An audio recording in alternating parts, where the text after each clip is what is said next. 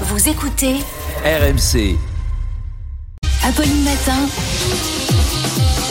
c'est tous les jours de manche. C'est tous les jours de manche. Arnaud Demanche est avec nous. Bonjour Arnaud. Bonjour Apolline. Apolline, est-ce que vous savez que vous avez touché les gens qui vous écoutent? Ah bon? Comme Norman, sauf que c'est leur cœur que vous avez touché.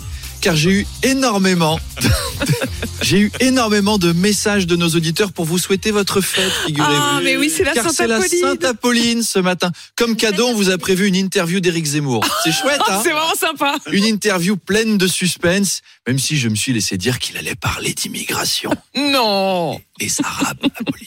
Alors, vous le savez, euh, RMC vous offre aussi les dernières places pour PSG Bayern le 14 février. Mm. Charles Magnin, en bon supporter parisien, y sera. Vous pouvez donc gagner votre Saint-Valentin avec lui. Envie d'une bulle d'amour et de romantisme? Passez une Saint-Valentin inoubliable avec Charles Magnin, des footballeurs et des Allemands. Dans la chaleur du virage Auteuil, Charles vous propose de vivre l'excitation d'une pénétration de Lionel Messi dans la surface. Les défenses sont percées. Oups Charles a été bousculé et il se renverse sa bière partout sur le torse, laissant apparaître ses pectoraux roses et fermes. La soirée s'annonce sehr heiß, sehr wunderbar. Rentrez ensemble et celui qu'on surnomme le Neymar de la matinale vous proposera de tirer un coup franc sur votre pelouse. Et il va marquer. Qu'est-ce que c'est que ce texte, Charles? Non, non, non, Enfin, voyons. Enfin, c'est à gagner. Voilà. Oui. Un message au 32 16. Tout de suite. Hier, hier, les agriculteurs Arnaud manifestaient dans Paris contre l'interdiction des pesticides, notamment les néonicotinoïdes. Oui, c'est dur à prononcer. Oui, hein. Déjà, on, hein. on sent qu'il faut pas en manger un truc comme ça. Les pesticides sont dangereux, mais en attendant, d'après les agriculteurs, c'est aussi ce qui permet de garantir les rendements. Donc évidemment, il y a conflit.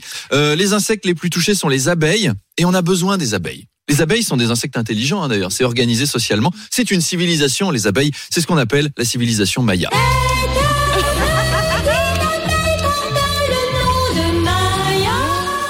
C'est pour votre fête. Ah, j'adore. On a besoin des abeilles aussi pour le miel. Une ruche produit 40 pots de miel par mois à peu près et l'homme ne peut pas remplacer. Moi, si je fais du miel avec mes oreilles, je produis quoi Un demi-pot à peu près? Et encore en raclant les cotons-tiges. Et sur, sur une tartine, je vous garantis qu'il est moins bon. Bref, Bon appétit. Bon appétit, bien sûr. C'est un problème écologique majeur, alors j'ai essayé de joindre notre ministre de l'écologie, Christophe Béchu, car je l'apprends peut-être à nos auditeurs, mais nous avons un ministre de l'écologie. Il est même venu ici. D'ailleurs, c'est la dernière fois que quelqu'un l'a vu vivant.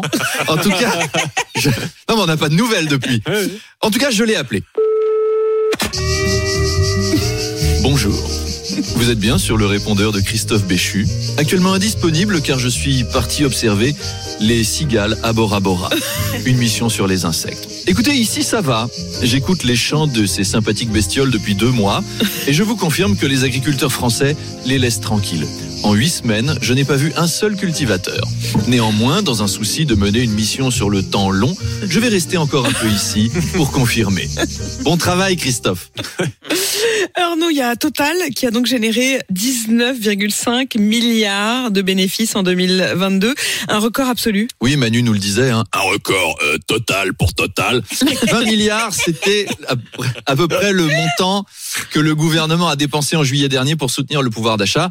Bon, bah, on voit ce que les Français ont acheté, hein. De l'essence. On a claqué 20 milliards en carburant. Après, on se souvient tous, cet été, on se baignait dans des piscines de sans-plomb. Mm. Les rappeurs versaient des bouteilles de gazole sur des danseuses en maillot de bain. On a un peu surconsommé.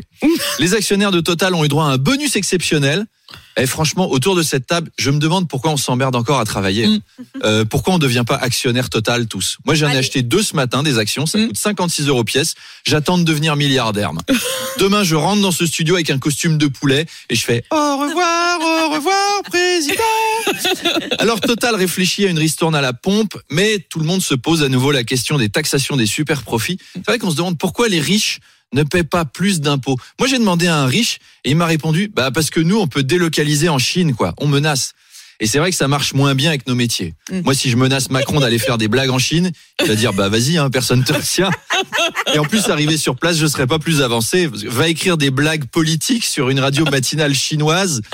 On te retrouve au goulag, hein, c'est pas une bonne idée. Manu, c'est pareil. Tu vas pas faire des chroniques économiques devant les Chinois pour leur expliquer que le communisme, c'est de la merde. Vous êtes pas fou, Manu. Amélie, elle va pas aller à la radio chinoise pour dire, alors ce matin, je me suis engagé pour les Ouïghours. Euh, non, c'est pas, c'est pas une bonne idée. Charles, il va pas aller faire des enfants supplémentaires en Chine, ils sauront même pas où les mettre. Il y a déjà dix fois trop de monde. Non, restons en France. On est bien ici entre nous, hein. On est bien avec nos auditeurs chéris qu'on embrasse parce qu'ils vous souhaitent votre fête et c'est très gentil de leur part. Et à demain. À demain, Arnaud Demange.